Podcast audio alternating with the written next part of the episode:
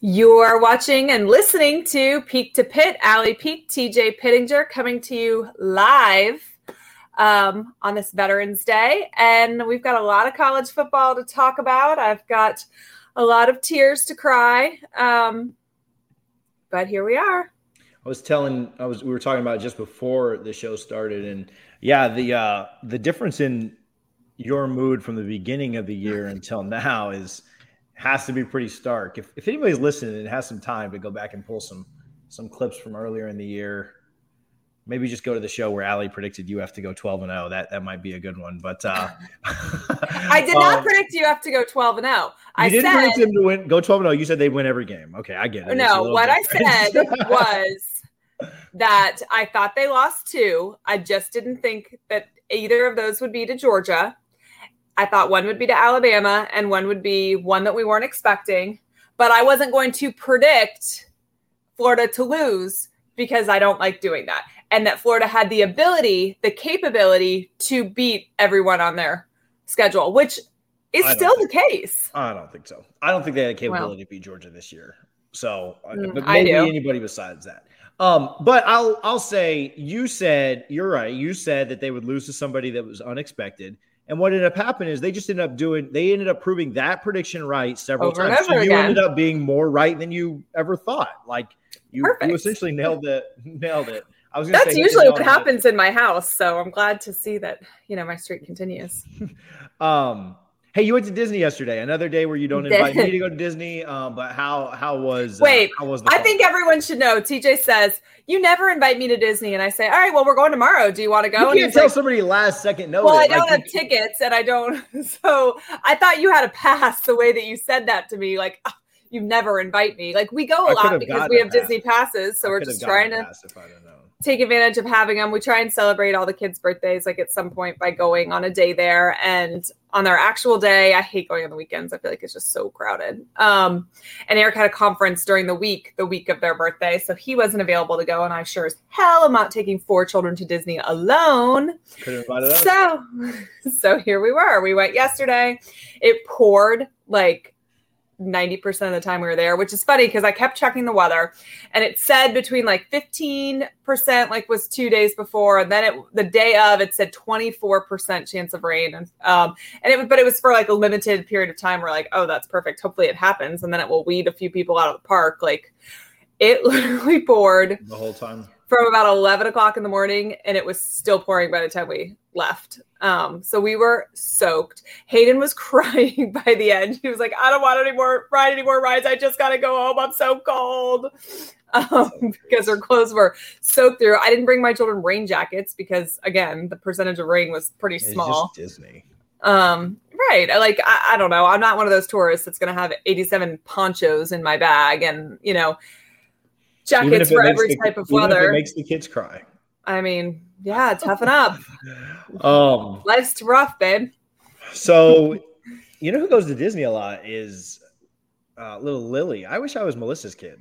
Well, like that's, yeah, that's, Melissa. They have a pass too, and they yeah, but I'll just look. Yeah, but they go like twice a week. I feel like she's posting on Instagram. Uh, like she's gone a lot the last the last few weeks, but truly nine times out of ten they well, go with us. The baby's finally old enough to where like you know it's starting to be more fun. It's hard to take them when they're well, really really small, but and older now. One on one, it's great. It's just Melissa and Lily. They can go for a couple hours, go home, or they'll go to Chef Mickey's or whatever. It's a little bit harder once you have more than one to uh, yeah. uh, by yourself. Yeah, or four more than one, or three more than one for sure. Right. So, all right. So from bad weather on yesterday to bad football uh, last Saturday, we'll start with you guys, and then we'll go to us. Um, Florida goes to South Carolina, and just uh, you know, I don't even know what to say about this, but uh, absolutely gets just whipped by South Carolina, loses 40 to 17. I was talking with, you know, not to pile on, but I'll pile on here. Not to, um, I won't say any names, but I was talking with somebody on the UF beat. Um, and they were so shocked because this is like South Carolina is bad, you know, right? But this is like a historically bad South Carolina, like bad on the levels of like pre Spurrier South Carolina. Well, and so, you know, Florida went into this game with so much more talent, an mm-hmm. absolute edge. What what we would assume would be an edge on you know from a from a coaching coaching standpoint, sure. And and man, you know, kind of can and, and you kind of like thought like, oh, they may kind of come out slow, but like had an early lead. You know, it was it was seven to three UF um, near the end of the the first quarter, and then it was even ten to ten um, at one point. But then from there, just the absolute wheels fall off. South yeah. Carolina goes on a thirty to nothing run, and then Florida scores late to make it a look a little bit better. You know, at forty to seventeen, if that is better, but. Um, yeah, Florida just looked absolutely awful um, in every facet of the game from, you know, coaching to special teams to offense to defense. Like there was nothing redeeming right. about about what Florida did. I, again, started the game okay. It was 10 to 10 at one point. Right. Um, but then from there, the second and third quarter, the wheels just absolutely fell off. Um, and much like the game the week before, a a turnover. It was it was twenty to thirteen, and Florida had the ball, and you're kind of thinking like, okay, they score here, score to start the second half. They'll you know kind of be in good shape. Sure. Um, a fumble return uh, touchdown by South Carolina ends up pretty much putting the nail in the coffin at halftime. It was thirty to ten, and at that point, I think everybody kind of thought like, crap, we're we're about to lose again. So, right, uh, not a great display well, by Florida this weekend. So I don't um I don't know that I think that there's a lot of that a lot that I care to compare to between Florida and Georgia and Florida South Carolina outside of the fact that obviously turnovers were a huge factor in both games. I think the kind of performance Florida had against Georgia is far more excusable than the kind of performance they had against South Carolina. Absolutely. So, I mean, while I think that Florida did a lot to beat themselves against Georgia, I think I I still believe had that last two and a half minutes before halftime gone differently, that the game would have looked very different. I think the outcome potentially could have been different. Maybe it's not, but it's a lot closer. Um, that loss doesn't bother me like this loss bothers me. This is a South Carolina team who you're absolutely correct doesn't have the same level of talent that Florida has is supposed to not have the same level of coaching that Florida has but the thing that I struggled with the most watching this is that I there were I was watching people give up left mm-hmm. and right I really generally hesitate to comment on that because I personally despise the media, the fans that want to comment on the effort that they think they're seeing from guys when this is a job that they've never done right? Like i don't it's very easy for a armchair quarterback to talk about what a player is doing wrong or the kind of effort that they're putting in or what's going on with them mentally. I think that's kind of a dangerous line to walk and i don't generally like doing it. But when i offensive linemen literally blocking no one while people run by them. Or I watch linebackers stop where they are in pursuit, or DBs give up on a route that ends up being caught. It's really hard as a fan, as an alumni, as someone that does know about football to to fathom that. Now, I do think it's important to note how many people Florida was missing because of the flu. I was interested to see reports of that started to come out like right before kickoff. And it always uh, you know is it real? Is that going to be used as an excuse after the game is over? Is it it like uh, i always question those things. Supposedly it was it was very real the number of players that florida left. I do think that potentially can explain some of the collapse in the second half because you know if you've ever had the flu uh, it, that week by the end of a 60 minute game you are spent. You're done. That said let me um, let me jump in. The second half south carolina outscored florida 10 to 7 so i, I don't yeah. think there was I, I, don't here's my, no, here's well, my question on here's my question on that is um, some of those reports started coming out um, that morning yeah. Florida state that they would be missing 20 to 25 guys. Yeah. and they were missing quite a few guys. Yeah but they were only missing five guys on the two deep so on right. the on the first right. two, so a well, lot of the guys. I don't know. I would love to know what that number was for Florida. Yeah, and, and I don't know. Right, I don't like, know the answer. It, did it seem like just from the from the box score? Emory played, Pierce played, Malik Davis played, Copeland so, played, Nay'Quan Wright played, test- played. Emory tested played. positive for the flu the morning of the game. Um, Anthony Richardson hurt his knee. This is which, honest to God, if I'm Dan Mullen, I don't know that I ever let this story see the light see the light of day because mixed with all of the other things going on. Trying to get fired by letting that story no, out? No, like, well, just like pay me the buyout money. Like I'm going to go ahead and. Why but, would you ever tell the story like that? Like, so, just, but Anthony he lies all the time. Just lie. The story is that Richardson was cleared on Thursday, practiced a little bit hurt his knee dancing in the team hotel on Friday. Now, I'm not saying college kids shouldn't have fun. I'm not saying you shouldn't have a loose and light, you know, Friday before a game or whatever, but it just he's not available not because of the concussion protocol that has kept him out, you know, the days before, but because he injured his knee dancing, which is why Emory, who did test positive for the flu that morning, had to play. I don't know that I saw such a huge difference in Emory's performance between Saturday and the previous Saturdays to be like, oh yeah, I could tell he had the flu. But it doesn't it, it doesn't help, right? And I don't know which of our guys tested positive, which which missed practice, which didn't. I will just tell you, I would love to have been in the locker room this past week to see what I don't did players give up? Maybe. I don't know. Was the flu that big of a factor? Maybe. I just it seemed like a very different team. There seemed like very little fight. It seemed like a lot of people gave up. That was disheartening for me to see because it's the first time this season that I've really felt that. That I've really felt like there was a lack of effort. Now, not running the right, route, not reading the defense correctly, not whatever. Those are all problems, but I don't know that they're necessarily an effort problem. Yeah. What I saw on Saturday was an effort problem. It was a, a lack of fire, a lack of enthusiasm, a lack of caring.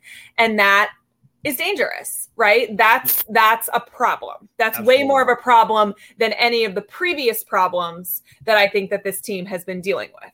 So yeah, a couple of points there. You're you're absolutely right. It's a massive problem because, and I don't. I, there may have eh, there. There's probably a lot of factors to it. I think so too. I think there's a is, lot of I, things going on. One is when you have built up your entire season around one game and trying to win that one game the weekend of Halloween, and you get absolutely beat down in that one, and then it's like, what? What did UF? I mean, there's pride and the school colors and all, but what did UF really have to play for this weekend?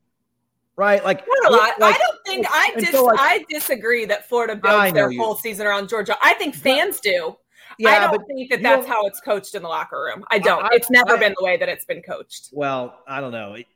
Then how do you explain? I, I don't know. I'm, I'm, just trying to offer slight possibilities for why. Wow. Because with the with the flu and everything else, Florida was much much more talented Absolutely. than South Carolina. And, and listen, and, and whether or not like, they didn't lose like on a fluky play, like a blocked field goal. Sure. Or, I mean, they, they got I mean, they soundly got beaten. Soundly and so, beaten. And guys, by quitting, a, hungrier South Carolina team. Absolutely. Yeah, so guys, but guys, whether or not and everything else, like I think there's an absolute letdown. And I'm not saying that the that I think, I'll say this, I mean, maybe not completely built around beating Georgia, but everyone in that locker room knows that that is the biggest game on the schedule every year. That's the game. And so once you lose that one, what is the motivation left? Right? Yeah. Like, what is the motivation to get up? And so I'm not saying that UF coaches complete like it's this game and all. Like we can go one yeah. eleven as long as we win this. So let me take it back just a little bit. But there's there's a little bit of there, there's definitely hype around that game. And once sure. you lose that one, and once you can't get to Atlanta, and well, the door else, is now closed on all of your goals. What is so at that point you are playing for pride, you're playing for each other, and that's very right. different than playing for these long term goals that they had for themselves that other you know fans had for them say, and things at the end of the season. And what I'll say is the Florida is a much more talented team than South Carolina, and they're a much more talented team than Florida State is. And yeah. Florida State has had every, and we'll get into the Florida State game here in a minute. And and I'm, I guess I'm about to play the moral victory thing here, but Florida State didn't go out and quit against North Carolina State, and they've got less wins than Florida. And they've right. been a bigger dumpster fire for years and years and years. And right. they're playing a ranked team. And right. Florida State was playing without their starting quarterback. And I know the right. controversy between Emory and Richardson, but the drop off right. is negligible, if anything, this year. Like they've had very comparable seasons. And so what it looked like and obviously we'll get to some changes and things that have gone on at Florida a little later in the show. But what when you see a Florida State team that went through the same stuff with the flu, the same stuff with being a bad team, even worse stuff with losing your starting quarterback, playing a better team. NC State is objectively better than South Carolina. Like there's like nobody's going to question that. Playing a ranked team as opposed to a team that is historically bad, it looks like guys are still bought in with Norvell and they weren't on Saturday with Mullen. Now, I mean, that, the outcome was the same, right? The outcome was the same. They both lost. Absolutely. But would you rather see your guys quit during the game or keep no, fighting no, and, and have a chance and, and have it? So, and that's what I'm saying. It looks, it looked on Saturday. And I'm not saying that the next three games are going to look like this. I don't know.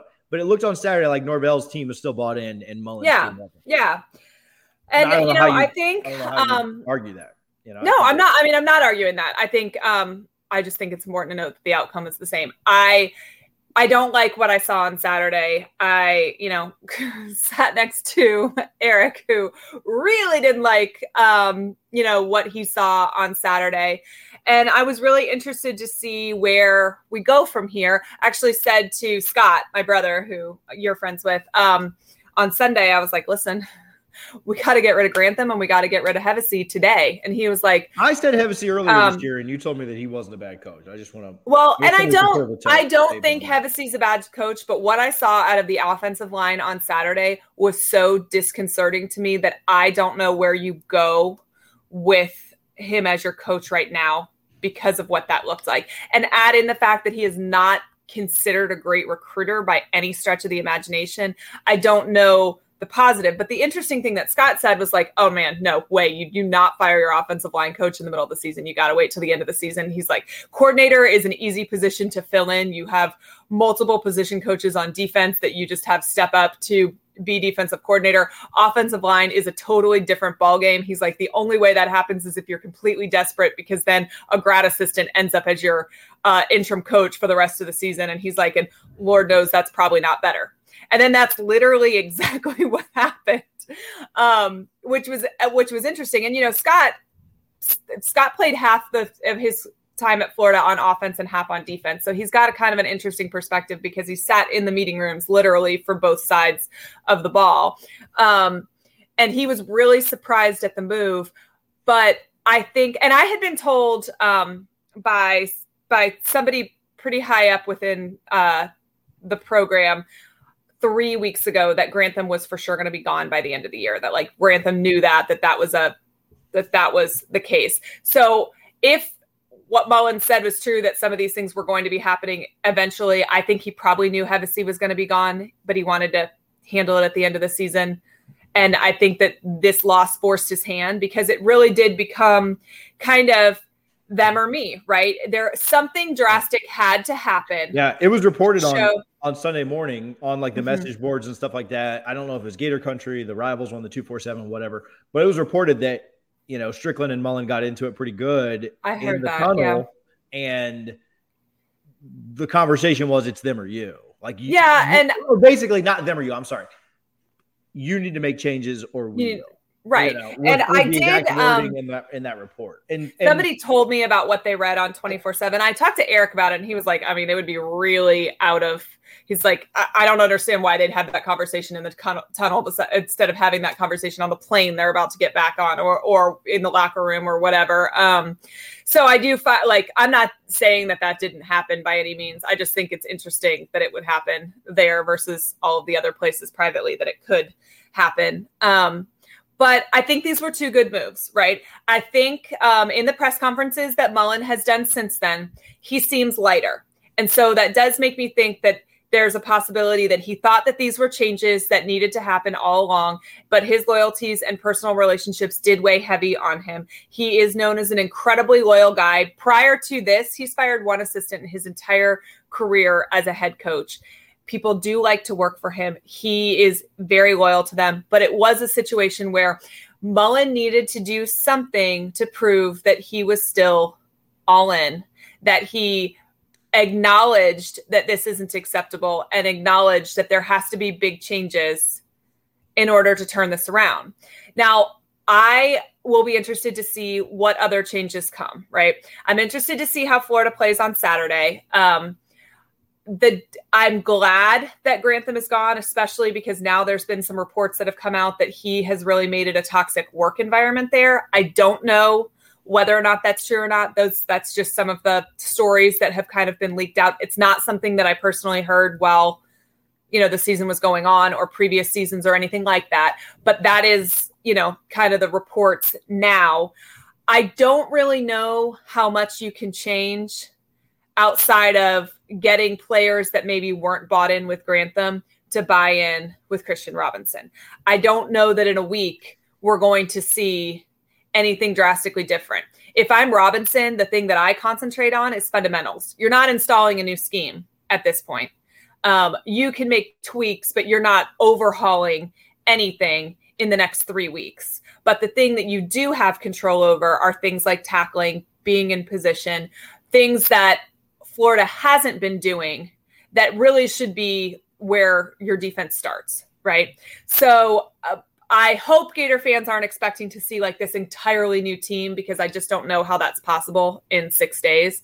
But I think if we see fight and fire, that that's a sign of improvement. Um, yeah, it'd be good I, to see guys that don't quit in the middle right, of the game. Right, and you know, and because you know you're you're playing another bad team. Sure, sure. But, uh, a team that you're so far overmatched about, but yeah. effort is effort, right? And and yeah, and how do you get up for Samford, right? Like they're going to beat Samford. Samford's really, really bad. This is not like a Jacksonville State team or somebody that like could upset. Like Samford's really, really bad, not like on that tier at all. But how do you get up for it, right? right. Like you get. I mean, are they going to win the game 35 to 17, you know, just underwhelm. Uh, there's not even a line for this game. Like that's how right. big like that's right. how that's how big of a favorite Florida is. Like there's not right. even a line set. It's not even like a yeah. 41 point line or something crazy like that. But then the next 2 weeks they have to play a Missouri team which is favored against South Carolina, who just beat the hell out and of them. And has a really, and, really talented running yeah. back. And Florida's been struggling against the run and then they have to play a Florida State team that, mm-hmm. again, I think there's. I, I, said last week I thought Florida would beat Florida State by two touchdowns. I, I might put that down to one by now, just seeing what Florida did last week. But I still think Florida is better than Florida State. But if they go out and lay an egg against Missouri and lose that game, I think. Yeah, I don't know I that. The, I don't I think, think team. I think the team will completely quit. I, I, I don't, don't think, think, that the talent gap is big enough between Florida and Florida State for effort to not be a, a factor in that game, right? No, so if Florida, Florida quits, Florida State's then, biggest what is Florida State's biggest strength is their running game.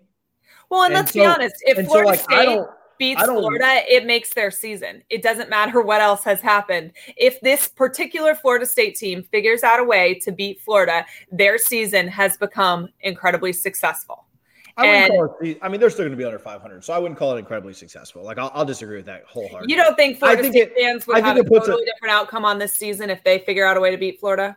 I think that some of it is the fact of realizing where Florida is. Like beating Clemson would have been nice, but then also realizing this is the worst Clemson team, you know, since 2010 puts perspective on things. Like sure. Florida, if Florida was 11 and 1 or 10 and 1 going to that game and you beat them, that's one thing. But like yeah. Florida's an absolute dumpster fire too. I mean, Florida's 4 and 5 right now. They have one right. more win than Florida State, you know. Like I you know, I don't would will fans of either team enjoy winning? Yes. Yeah. That's not my point. But um, I don't think it makes the season a success. Yeah. Like you're still missing a bowl. You still lost more than you won. You still had an inexplicable loss.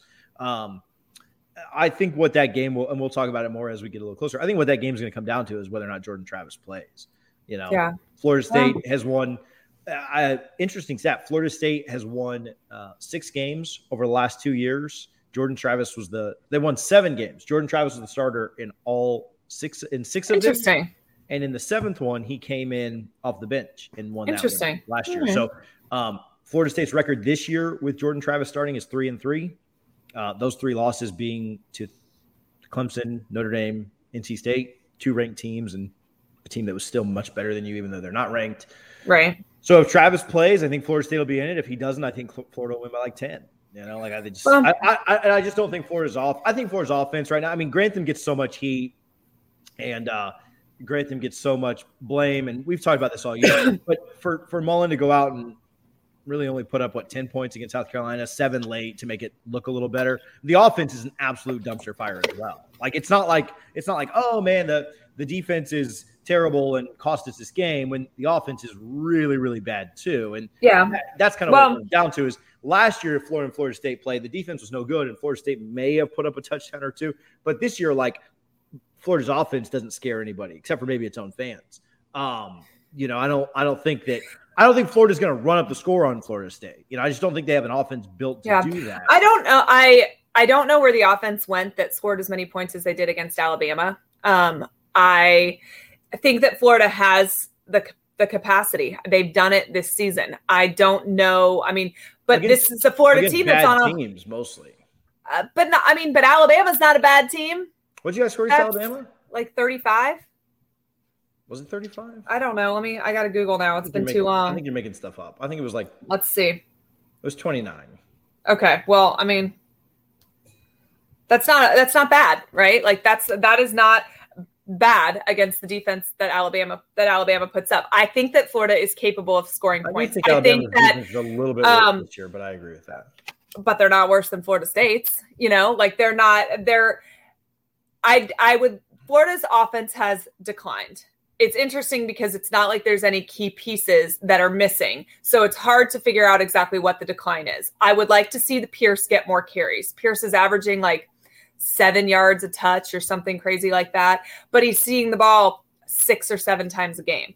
I would like to, instead of running back by committee, I would love for him to get the majority of those touches. I think that that helps. I think that he is he is always good for positive yardage when he touches the ball. Um, I I just think Florida's problems, in my opinion, are not something that are fixed in a week or in three weeks. Florida needs um, a culture change, and I if I'm Dan Mullen, the coach that I get rid of, and and I hesitate to say this because.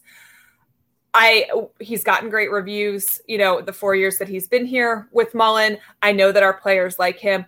I if I'm Dan Mullen, the coach that I am most concerned about replacing is Savage, the strength and conditioning coach. I discipline starts with your strength and conditioning program. This coach is the captain of your ship for seven and a half months out of the year. He is the second most important coach outside of your head coach.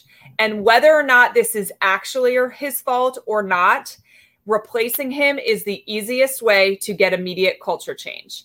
It would be very difficult for Savage to all of a sudden come in tomorrow and say, All right, we got a totally different game plan. I've got a totally different attitude. We're doing everything completely different. We have no discipline. We're starting over from scratch. The guys are used to him and whatever way he coaches, just as he is. You could bring in a new strength and conditioning coach who's never met these players, and that attitude can completely change. And I think that's what he has to do. I think this is bigger than replacing any one position coach or coordinator. This is a team that is not um, particularly disciplined. I don't know that they know that they're not disciplined. I'm not saying like they're these are not guys that are like throwing a shoe, you know, or things like that. Like they're not doing things that are blatantly disrespectful or things like that. But Urban Meyer used to have a, say, a saying where he would say, Give me four to six seconds of relentless effort. And he would say that about each play. If you can give me four to six seconds of relentless effort, we will win this ball game. And that is how he would break down a game to players is four to six seconds of relentless effort. And when I watched on Saturday, there were very few people that I saw doing that. And supposedly, that supposedly Anthony Richardson did that on Friday night. He gave up well, and that's how he broke his leg. Well, I heard his break leg, his leg. Heard his um, leg. I was thinking break. But uh, and you know there have been little signs throughout the season that have made me think this. I think we've talked about it on a previous pod. Um, you know that viral video of Florida specialists pretending that they're a human like stationary bike on the sidelines and things like that. If you, you think kids having fun, if you think that flies in on Saban's sideline, please they would be sacrificed at halftime in the locker room. If you think that would fly on Kirby's sidelines, if you think that would fly on Dabo's sidelines, like if you think that would have flown on Muschamp's sidelines, it wouldn't have. Those are not. Meyer would have. So his head would have exploded. So you think that Dan hiring a new strength and conditioning coach will help him get better discipline on the team? Because obviously, uh, yes, that, because obviously that's an issue right now. Is I think yes. So your your discipline starts with your strength coach. Your toughness, both mentally and physically, come from your strength coach. Dan can dictate the playbook from the top, uh, but that strength and conditioning coach is the one coach on this field that has control of these players for the longest. There's a massive period of time over the summer where he's the only coach these players see. And I just, we are not looking at tough players. We are not looking at, um, you know, guys that that have this massive will and desire to maul the guy across the line from them. And all of that comes from your strength and conditioning. So I know that, you know, players love to post all these pictures of them when they came in and what they looked like with their shirt off and then what they look like after they've been in Savage's program for a year and stuff. And I'm in no way debating that he has helped them make major physical changes. But this is not a disciplined or a tough team. So whether or not this is actually Savage's problem, and it might not be his fault, right? It might not be his fault at all. But the quickest way to make a change is with your strength and conditioning coach. So maybe it's that he's getting sacrificed and this is not actually his deal. But the the very easiest way for a culture change is your strength and conditioning coach and or your head coach. I mean, but then your head coach, every coach is getting replaced right. under there too. I just want to know how much of this is Mullen's fault and how much is Savage's because it seems to be, you know, well, Mullen's the CEO, right? Like at the end of the day, it, everything falls on your head coach. Your head coach, and same thing as your quarterback. They get too much praise when you win and too much blame when you, you lose. But that's your job when you are the man in charge. I'm not trying to take blame away from Mullen. What I'm trying to say is the in my opinion, the best and quickest way to fix the problem while keeping Dan as the head coach, which is what the powers that be want to happen right now, right? If if Stricklin was planning on firing Dan Mullen, they don't fire our offensive line and our defensive coordinator 3 weeks left in the season. There's no point. They wait for those 3 weeks to be over, they clean house, they let the new staff bring in whoever they want. There is zero think- reason do you think that if they lose to Missouri and Florida State, Mullen gets fired? I think that there's that. I think it's a possibility. I think. Um, I think if they lose to Samford, he for sure is out. hundred yeah. percent. He's but I don't think they lose to Samford. I don't think they do I either. Think just, but I, I think, run up and run like a, I, like a, like a dive think, every play, and they'll beat Samford. I think it depends on what you see, right? I think if you, I, in my mind, if Florida puts puts past puts out full effort, I don't see how you could possibly lose to Missouri or Florida State. So I, I preface that with what I'm about to say. But I think it depends on how they lose if they were to lose to both of those. If they're in dogfights that they fully participate and seem engaged in, I they think that is different. either. I agree with that. But I'm this is I'm I'm telling you how I think they keep him versus firing him. But I think that it's hard to keep him if you lose those two games. I think that it's this administration's goal and vision that they do keep him. I think that Dan is has more time. I talked to um, somebody who I don't even know how to say this without somebody that would know, and they essentially told me that that they want this to work with Mullen, which is part of these assistant uh, firings now. And so I don't. I I it would have to depend on how it played out. I hope that's not how it plays out. I hope that's not how it happens. I do think it's important for Gator fans to realize you're not going to see a completely different team in the next three day, three weeks. That would be awesome, but our players are still who our players are. Our system is what our system is. And so if for a major change to happen, that's going to happen in the offseason. Hopefully enough change happens that they get out of these three games and we move on. Yeah. I uh yeah, the road doesn't get much easier as we've kind of talked about in the past. Um you know, we mentioned the Utah game to start the year last year, and I kind of was crapping on Utah a little bit, and then they went out and. But Utah's good, yeah. Yeah, Utah actually looked really good last week, and so, um,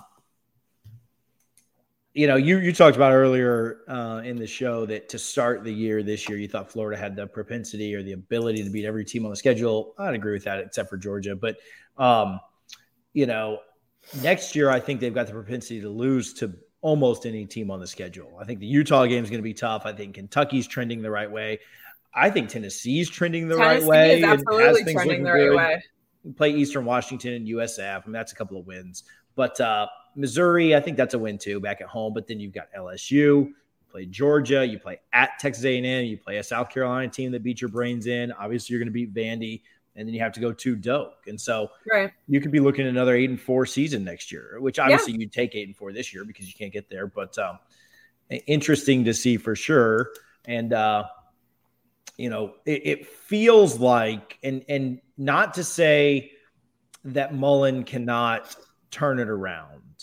Um, but typically, when you see a drop off in college football, you don't you don't see coaches be up, go up, and drop off, and then somehow like resurrect their own program. Usually, Brian you don't. Kelly did it. Yeah, I, and so it's happened. Can you think of many other examples, or I, I, don't think there's a ton. I think it's yeah. You know, I think it's it's fairly rare. So is uh, Dabo on his way out? I don't know. That's an interesting one. You know, they definitely, you know, have fallen off much harder than anyone would have thought that they would. Um, but comparing Dabo and Mullen, Dabo who I'm not multiple, comparing da- Dabo yeah, and Mullen. You just asked for examples. I'm trying comparing to comparing their yeah. Well, I, I'm I'm looking for examples of teams that have built it back up. Right, like after yeah. watching it fall, like Bowden couldn't do it you know, Meyer saw the writing on the wall. was like, I'm out of here too. You know, like it's it's hard to once you slip and somebody mm-hmm. else kind of jumps in front of you. Richt couldn't do it. You know, it's very hard to build it back up. Not impossible. Not saying that Mullen can't do it. Richt saw- was consistently mediocre basically the entire time. There was no like rise and fall for him. He just was a perennial 10 and 2. And eventually that wasn't enough for Georgia. And it was hard because they loved him and he was a great person. So it's very difficult to justify firing a, a, perennial 10 and 2 coach because it's very hard to find someone that bests that. And I mean, so, I so I don't know that I think Orgeron Kirby couldn't do it, you know. Yeah. Got up, down. I'm trying yeah. to think of like other coaches, you know, that have rebuilt their own program once they've slipped. Yeah. To be very, fair, I don't know that Orgeron has had I think that his firing had a lot to do with a lot of off the field things as well. So I don't know if given the time probably, if he would come back or not, but probably, but you know, winning fixes everything. Yeah, for sure. But I just there, I mean, it's been winning. two years since they've won a national title. So most of the time your coach that won a national title two years ago, regardless of what your record shows, they're not getting fired. So that was influenced by outside stuff. So I don't know that it's fair to lump him into the same category. He's not getting the opportunity to see if they could rise, so he fits into that technically. But so it's very so it's very rare, right? Is, yeah. Is I'm saying it's very yeah. hard to for a coach to. This is what I will after, say: if Florida after a slip, because now you're seeing now you're seeing all that, which I don't believe in momentum during games. We can talk about that later, but um, I do think re- re- recruiting momentum is real, and now you're mm-hmm. seeing like a kid just decommitted this morning. You know, like yeah. kids are jumping off the well, ship, kids are saying they're transferring stuff. So like now, nobody said they've transferred. Not a single person has announced that they've transferred. That's not true. Okay. Not a single player has said they're transferring. They have lost recruits, and honestly, if there's I'm a recruit's parent, going on behind the scenes that I want to talk about. Then. Okay. Well, and it's definitely not anything I've heard. I will say so, but if you're a recruit, I Dan understand it. Well, no, I'm saying that, and that's and that's why that's why and that's why I'm saying it's so hard to do it because now you know. Do you think Florida's recruiting class is going to be and and this is this is the reason why. Do you think Florida's recruiting class? We've already talked about Mullen's struggles in recruiting, but do you think they're going to be better or worse now that they're essentially fighting right. for a bowl well, game, right? They're going to so, be worse, but they're so now, worse less about the bowl talent, game and more about the uncertainty, right? And correct, if I'm a recruit's correct. parent, that's and, a concern yes. for me too because I want to so, know who my so kids playing that, for and what system they run because whether or not do they fit into it. Right, right. I, I don't care what the reasoning is. Recruiting class is going to be worse. How are you closing the gap now with Alabama? Right. Georgia? No, and, I and that's and, why it's hard. And so all that said, that's why it's hard for and now like Mullen's but, gotten his mulligan, right? He's gotten to fire Grant that like he's made staff changes. They will never come to him again and say, Okay, sure. for you to make that. So like change has why, to happen. But I think that the, when you that's why it's so razor thin and why it's nearly impossible for once a team has slipped, once you've lost that recruiting momentum, like Florida, like the gap between it, it's almost like I'm not predicting the same thing is going to happen. I'm not saying that Florida is going to get this low because I do think Dan's ceiling, I'm sorry, Dan's floor is so much higher, but it's just like what's happened with Florida State and Clemson. Like the gap is widening every single year. Okay. And what does well, Florida do to get that gap closer to Georgia? Now, what I think Florida can do is get back on the right track with beating Kentucky again, beating South Carolina again, beating Tennessee, beating those teams. But like, how long does Mullen have now to get that gap closer to Georgia? So you know? this is and what I was okay.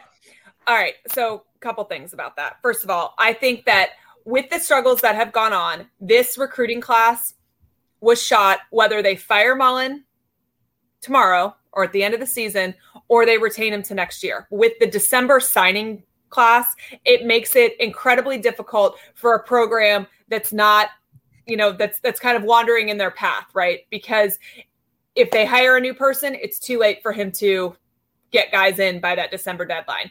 If they keep Mullen, but the but players weren't sure what was going to happen or if he was going to be there around or not. There was going to be decommitments, and this class is not going to be great.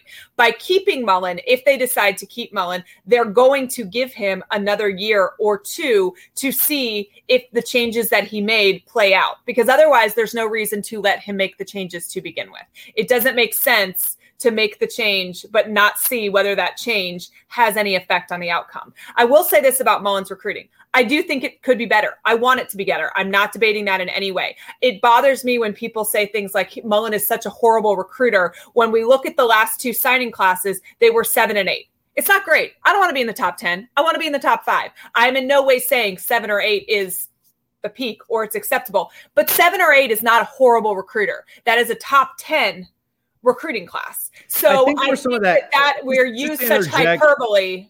Just to interject, I think some of the concern around that is like the hit rate on stuff, like guys that just haven't haven't panned out, like a little deeper than just the recruiting rankings, like what the final number but it's was. Not it's like guys Mullen that, is it's guys that, guys never, that no one else guys wants. that it's guys that never see the field. It's guys that don't pan out. It's guys that end up transferring or don't have the grades. So I think that's kind of well, more of the complaint with not I'm not saying that the final number wasn't good. I think that's where more people's well, complaints. The grades in. are are hard. Florida has a higher standard than the NCAA minimum, um, and you can't necessarily predict how these guys are going to finish. And there are guys that do you not academically you know qualify at Florida. you're recruiting them. Well, you know what they are currently, sure, but they'll have a most of them have an entire last semester to close things out. But there also are players that Alabama and Georgia and Clemson and other places take that Florida won't. And I'm not saying Florida's Harvard and that they only, you know, take straight A students, but it is a fact that Florida has higher academic standards than the NCAA minimum. So, uh, and Florida hasn't had a crazy transfer rate. They've had a few here and there, but they do not have a large transfer rate by by any means.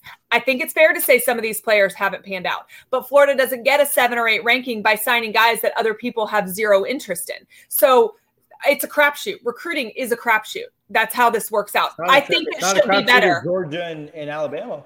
Well, when you get to completely handpick every single person that comes through there, that is the luxury of that. I want that to be Florida. I hope they get there. I think that well, one of the biggest things for Mullen is to hire recruiters. I think, I think you're agreeing with me just in the fact that the recruiting is going to get worse. And so the gap between Florida and the elite schools is going to get wider, at least this year. We'll see what happens yeah. next year in the 2023 yeah. cycle. I think that that's a fair that's statement. This why, is not going to be a good signing class. There's not a whole lot that can be done, so whether that, you kept or fired Mullen to salvage what's going on right now. So that's what kind of tends me to believe, that, or tends to make me believe that it would be very, very difficult for Mullen to turn this around because now yeah, I just the think talent gap is going to be even wider. And we don't know who the DC is going to be. Is he no, going to make a good hire this time? Is he going to hire I mean, a retread? So. You know, I, no I, I don't know. I think it'll be interesting to see. So I I think that hiring guys that are surefire recruiters is is important. I know we've heard the name Doug Belk thrown around a lot. Interestingly, Doug Belk, um, who is the defensive coordinator currently uh, for Houston, he played with my brother-in-law. He played with Nick uh, TJ at Carson Newman and he's from South Georgia. I think it's an interesting name. Supposedly a very good recruiter, has got good South Georgia ties, which is helpful as well. Um, it's an interesting one. Gene Chizik is one that a few different people have bounced off me. I think that he's he's a Gator, so that's cool. I think he's a great coach. He oh, has head coach great. experience. I think it's interesting. I would love to see Florida go young because I think that that's important um, for reaching these players. Um, but I, I, these hires are important, right? This will make or break whether or not Mullen stays Florida's head coach. But I will tell you this much I fully believe that if Florida were to fire Dan Mullen this year, they will be in the identical situation four years from now. And then we will have been looking at 20 years of Florida firing and hiring a coach every three to four years. And I so, don't think that that is a good pattern to be in. I would rather us stick with someone and see if it can work out. And that's exactly what Georgia did for all the years that Richt was there, right? That was they thought this they used that same logic. And I'm not saying you're wrong because obviously the chance exists that it works out.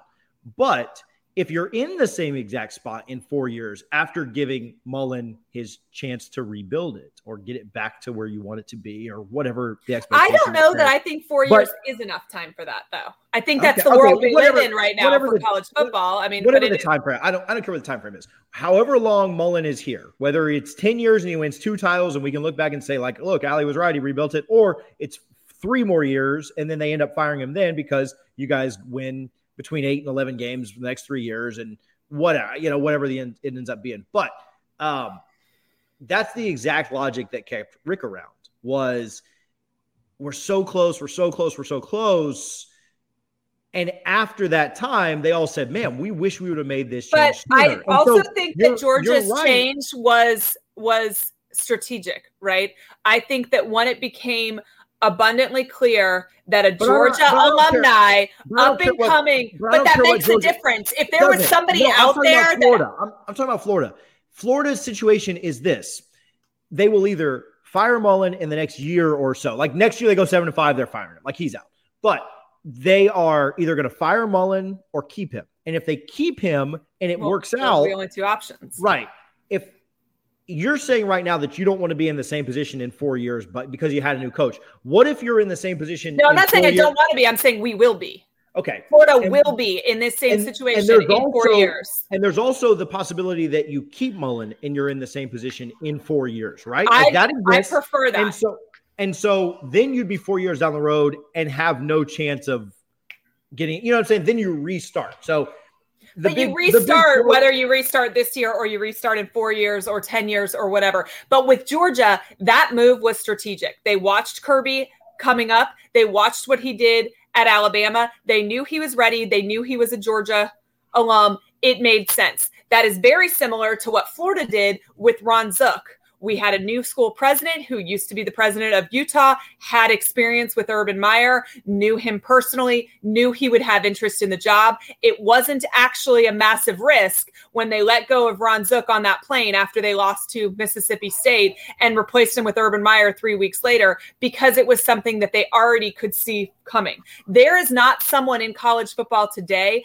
that I could name that I think would be a more successful replacement for Mullen from the gate. When Florida did it with Meyer, they knew ahead of time. When Georgia did it with Kirby, they knew ahead of time. When Florida had no plan, we ended up with Muschamp and McElwain. And honestly, McElwain was a worse hire by far than Mullen, or excuse me, than Muschamp was. So I don't indiscriminately firing your coach without a plan that you at least are pretty confident in working when you have a top 10 coach is illogical. Yeah, I mean, I don't know. I, I want them to keep Mullen for as long as possible. You know, like the, I'm I'm completely on board with you on that. I don't think they should. I mean, I think that you know you you've watched a Florida team. You've watched. I know that you're going to hate this, but Florida won 10 and 11 games with McElwain's players, and now we've got UF's players in here, and you can. Well, that's like Mullen. Uh, Meyer did it with Zook's players. McElwain was a better recruiter than he was coach. Yeah, and Ron so now, was a better recruiter so now than he was coach. Now you're seeing the talent dwindle, and like Kirby said in his little recruiting snippet, it's not about coaching; it's about recruiting in this game. Do you think right. Kirby's a good coach? Not particularly. No, I think he's an okay. I mean, he's I think he's a better fundamentals coach, practice coach. I don't think he's a wonderful game day coach. So I don't want to say I don't think he's a good coach. I think he's a good Monday through Friday coach. I think he's a fine. I think he's an average to above average coach, but he's an elite recruiter. You know, Correct. and so which is wild. But those money bags that Georgia gives out, I guess, are helpful because that swoop well, hair so, is not is not turning anybody by itself. You know, so I I don't know. I I do think that Florida should, and I'm not saying necessarily this year, but I you know, if it's going to happen eventually, it should just happen now. You know, and I think that I just don't think Mullen is. I don't think he's gonna. I don't think he's ever going to close the gap with Georgia, right? Like, and so if that's kind of your standard, right? If he beat Georgia just, last year, with he literally the, with, beat Georgia with, last year. And you can't tell me that this year's all Mullen's players and last year's all McElwain's players. It didn't transfer over Trask just like that. That's I mean, yes, Trask was, but Trask nobody who was wanted. The right? difference in that game. It doesn't matter who wanted him or not. He was the difference. I mean, he was a freaking Heisman candidate that went. In. Yeah, he round. was. He was great. He was Florida had a lot of great talent that was not performing like this when they didn't have Mullen, Mullen as their coach. And so now you think got, that if McElwain coaches that team, they beat Georgia? No, I don't. Right. I don't. But now that we've got Mullen's players, I don't so, know that he ever beats Georgia again. So get a few good recruiters or elite recruiters on your staff and let's go. So what I'm interested to see, and somebody brought up a great point with this, is the how much. So we just talked about this. Uh, the like Mullen's out of Mulligans sounds funny to say back to back, but like they're not going to come to him in two years if if this similar thing is happening. Be like, mm, got to fire the coordinators again so that we I can. would say that's a like, fair statement. Yeah. So like he's out of Mulligans, right? Like this is sure. this it's on him now. Like it's easy to right. have Grantham and Hevesy and mm-hmm. Savage or just whomever else fall on the sword, mm-hmm. but sure. the sword to fall on next will be Mullen's. And sure. so if you're a uh, somebody brought this up again, Gators beat uh, whether it was Dave or Nick or just Thomas Goldkamp or somebody uh, brought up the fact of like um, it's going to be more difficult for Florida to hire because mm-hmm. coaches know that. Like defensive coordinators right. know that. And so, do I want to go into a place where I know that this is this coach's last string, right? Like, do I right. want to go get because, like you said, there's even uncertainty around. I think Florida wins out, right? Right. It wouldn't shock me if they lose either of the last two games, but I do think Florida wins out. Um, there's uncertainty around Mullen's job this so year. If they don't I don't think so, they make any hires until the season's over. No, no, I agree correct. You're not you're not making a hire right before the Florida State game and then losing that and getting and fired. fired. That would correct. That, but that and so my point is, but the same thing is going to exist next year. If Florida goes six and six next year, do you want to be the DC that so, takes the job? I mean, and then that's your last. You know, it would have been much easier to hire a DC these, two years ago. Like it Lynn Mullen shouldn't. So I think it. I think it will be tougher to make a hire. Mullen needs to hit a home run on this hire, and I don't think you hit a home run with a retread like the old guys that we were talking about that can't relate to these kids anymore.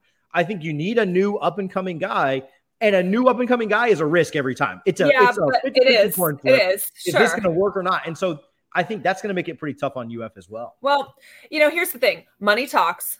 Florida has a lot of it. And with Grantham's contract up, they have a lot, a lot of money. They were paying him a lot of money as Florida's defensive coordinator. I do think you go after a young and up and coming guy because let's let, uh, you know, let's take Belk, for example.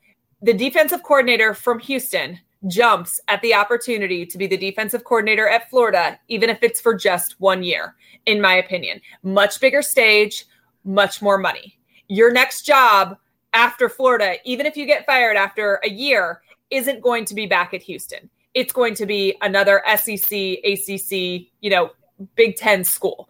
That is still a advancement of career for somebody like that regardless of whether or not Mullen is there. But I agree with what you're saying. It's harder to hire when you don't have the stability. I hope that Stricklin will be a part of this process. I hope I'm I'm kind of disappointed that Florida has not heard anything of about him or excuse me from him publicly for the last month eh, in support of Mullen because I do think that that's important. They've heard from him in the last month since they haven't basketball stuff. They he's haven't. Been hiding, he's been hiding from that. They haven't. And I think the hiding uh, truly has far more to do with that than it has anything to do with Mullen. But I think it's unfortunate that they coincided because I really do think had he come out right away and and stood up in defense of Mullen, that people would have quieted down a little bit. It wouldn't have necessarily changed everything, but I can't tell you how many Gator fans told me, well, you know, Stricklin's totally still deciding. He hasn't said anything. So we need to make sure that he knows how we feel. And I feel like that this this made it even harder on Mullen unnecessarily because Stricklin's hiding out potentially over the women's basketball stuff. But I hope that he will be involved in this process and give some sort of vote of confidence, at least to the um, final candidates that are that will be interviewed. But you're right; it's a hard sell, but it's still Florida. They're about to open a bajillion dollar standalone football facility. They're in the most talent rich state in the entire country. They have a lot of money at their disposal. I don't think it's an impossible hire. This isn't USF trying to hire a defensive coordinator, you know, Charlie Strong's last year or something like that. This is still the University of Florida. They'll get someone. Mullen Not is incredibly no. important for Mullen to make the right hire, and it is hard. And I do think that a young guy is the right fit. But you're right; it's a crapshoot. Yeah, it's harder than it yeah. could be for sure. It's yeah. harder than it could that it could have been. I think that that's true. But I honestly think that there's also probably a part of coaches that will admire the loyalty. Um, yeah, they know. I'm interested to see who they get. They know they're not getting fired by the head coach. They're getting fired by the AD in a year or two.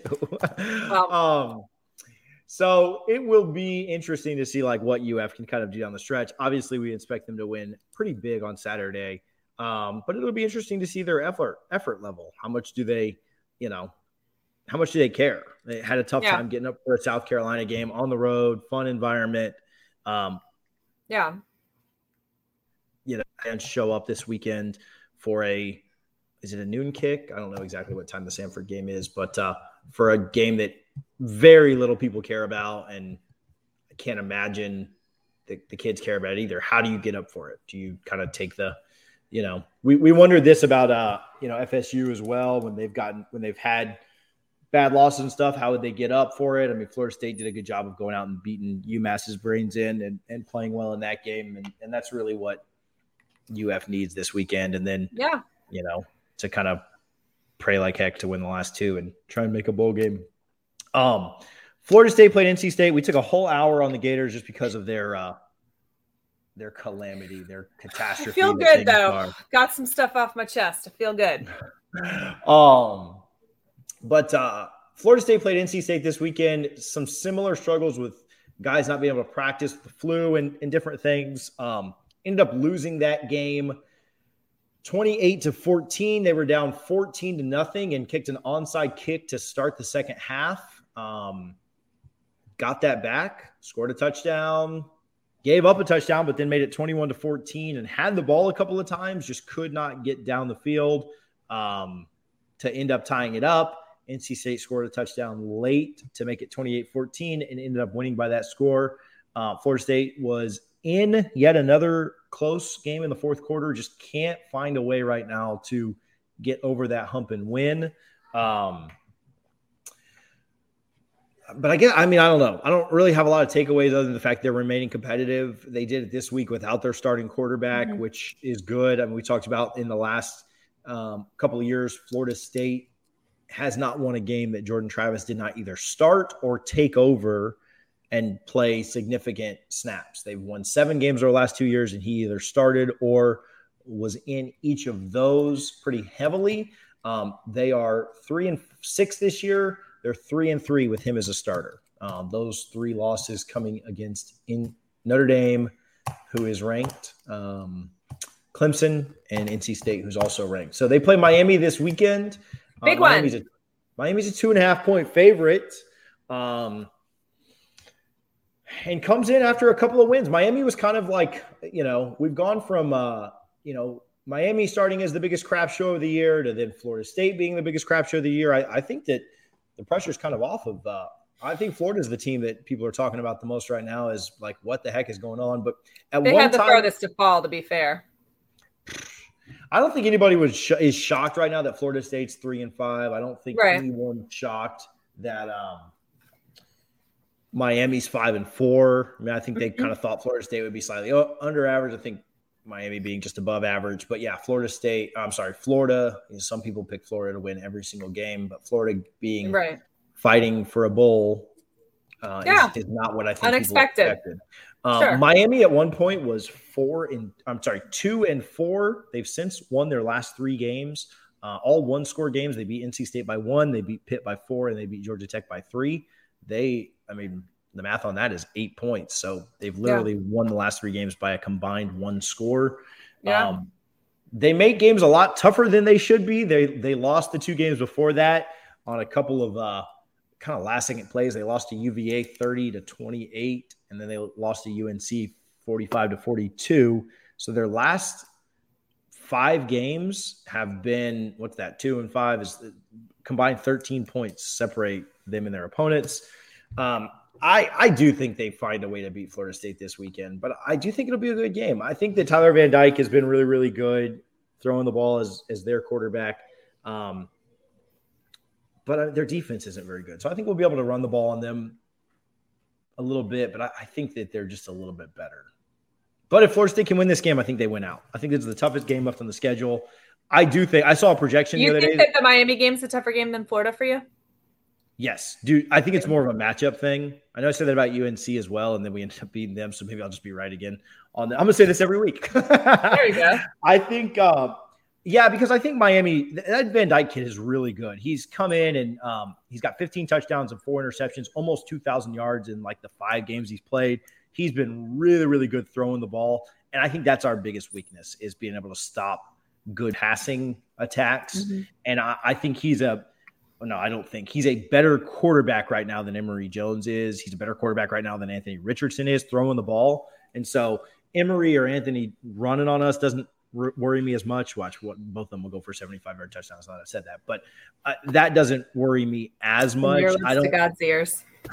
I don't think that Florida is going to be able to just pass all over us, and I, I think Miami will. And I think that's kind mm-hmm. of what will what will be our downfall is we need a we need a, a Florida type game where where they right. want to run the ball, where they want to use clock, and we do the same thing, limit possessions, and then have. Right. I think Miami is going to have like twelve ish possessions to our, you know, and do you know make us go out there and continue to put points up and put points up and put points up, and that's where I think we'll fall. So yeah, I think that uh, the Miami game is one that is slightly tougher. I saw both. I mean, let's get your take on that. I don't know how much you've watched Miami lately, but they've beaten two ranked teams in the last three weeks, and Florida's kind of floundering. I saw a projection that had Miami and Florida playing each other in the Gasparilla Bowl here in Tampa. Hmm. That'd be fun. That would um, be fun. Do you? uh I think I'd pick Miami in that. Like right now, I just think that Miami's trending up and Florida's trending down. Yeah, I mean, based we'll, on the trends, I could. We'll see what our last three weeks kind of hold, but I think. Yeah. I think Miami would be. I, I I'm picking them to beat Florida State. I think they'd beat Florida too. Um, Florida could come out and win their next three weeks, and Miami could lose the next three, and then I'd probably mm-hmm. change my take on that. But uh, right, yeah. I mean, so, I think it would be a ball game, and I don't think that's something we would have said at the beginning of the season. Um, I think it would. I think it'd be a ball game. I think that uh, I know you don't want to say it, but I think Miami would win. You just want to say it and make you feel bad. No, no I'm good. Um, all right. So I think Florida State ends up losing this game, and I don't think they cover. We'll get into some picks here in just a second, but I'd love to be wrong about this. I think it'll help that Jordan Travis is back, supposedly back, but I don't think it'll be enough. Um, but he's been tweeting and practice and full participant in practice, things like that. That I think he'll be back, but we'll need some breaks to go our way. This would kind of this is like our uh, Kentucky game. Like you guys had Kentucky. This is this is kind of where this is for us. So it's going to be a close but no cigar. Um, all right, let's do some picks. Oh, do we want to recap last week? I think we do. I don't think we do. I don't think you do. We both took Ole Miss to beat Liberty by nine and a half, and we were both right about that. Um, man, Liberty really let me down because they lost by 14 or 13, I think. But they had so many turnovers in the first half, and then they got it close in the second half, and then just yeah get over the hump. Couldn't close the door. But they, man, you know how tough those SEC teams are. You know, scraping by them with Liberty. Uh, we both took Florida State. I don't know what you were thinking there, but uh, NC State ended know. up winning that by quite a few. Uh, that was much. We did this show much earlier in the week. Yeah, we didn't know anything about them being sick. Um, although that didn't come out till Saturday anyway, so I guess we wouldn't have. Yeah, but that's true. Um, we both took Wake Forest, who did beat North Carolina. Um, Wake was an underdog there. We both took wait Wake won right? Am I crazy? Wake won. I thought they they were in jeopardy, right? But they won. Wait, wait. I could have got that wrong. Okay, well. No, Wake lost to UNC, and they didn't cover the spread, so we both got that wrong. So that actually five, three, and this is six. So this I don't know why I thought they won. 32, 39, 27. Ugh, it just gets it gets worse for both of us. Um, we both took Bama. That ended up not being a good pick. LSU kept that really, really close. Mm-hmm. That vaunted uh, Bama team that you guys beat, pounded your chest about losing to. I mean, LSU's had top recruiting classes every year since you know for the last 15 years. So it's not surprising. There's a ton of talent on that team. There's more talent on that team than anybody else in the entire country outside of uh, Clemson, Georgia, and Alabama. And Ohio State, maybe, but those are the top five. Um, I don't know about that. But I mean, look at the, recruiting classes. It's absolutely Alabama, true. Is the Alabama loss you guys' best win of the year? No. What's That's Florida's such a stupid question. What's Florida's best win this year? Mm, probably Tennessee. at this point, Tennessee. The standard is moved, I think. Uh, Texas A&M beat Auburn. I took Jimbo. You took Auburn. Auburn didn't work out very well. We both took Tennessee and they won. Mm-hmm. You took UF. That didn't go mm-hmm. the right way. And then I took Clemson. You took Louisville. So I went five and three on the week. You went six, two and six. Takes us. I am 34 and 32, and you are 27 and 37. 27 and 37, 39. Sorry, I went the wrong way with that. 27 and 39. You need a big comeback here, like 12 games back. You need to hit all five of these, six of these. Um, Pittsburgh is a six and a half point favorite against UNC. That game's tonight, Thursday night game. Yeah.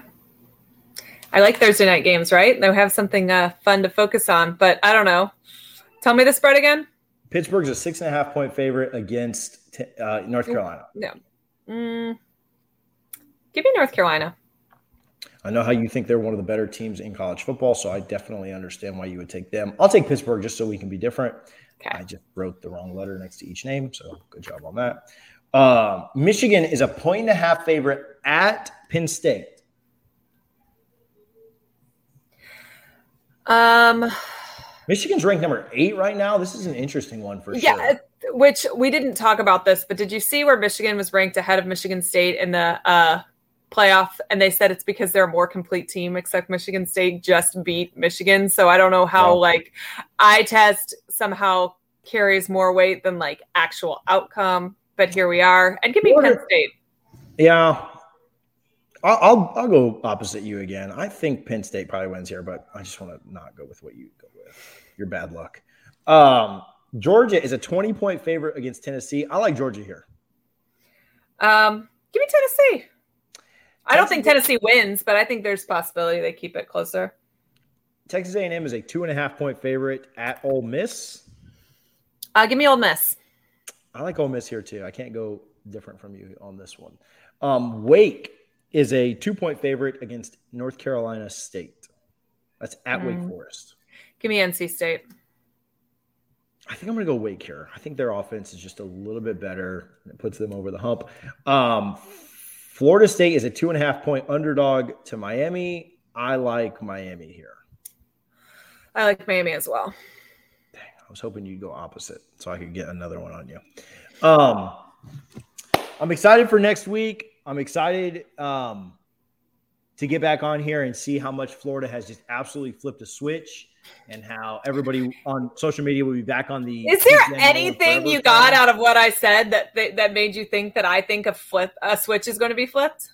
No, I don't. Okay, just making sure that wasn't what you got out of what we just talked about for an hour and eight minutes. I'm just hoping that a flip has been switch or a switch has been flipped. If I could speak, um, I'm a big Dan Mullen fan. I hope he's there for like the next 10 years. Like I have You know what? I know that you say that. I do hope he's there for the next 10 years. I think he is Florida's coach next season. And I'm excited to see what hires are brought in. Yeah. I think that uh I'm just like you guys were happy that Richt stayed there forever. I think that we're happy that uh Mullen's gonna be there forever. So um excited to to see that team take turn a corner. Um, and then we could do like two weeks of Florida FSU preview. If I'm telling you, Florida State beats Miami this weekend, I'm going to tell a lot of lies about us beating you guys. So okay, I'm here um, for that.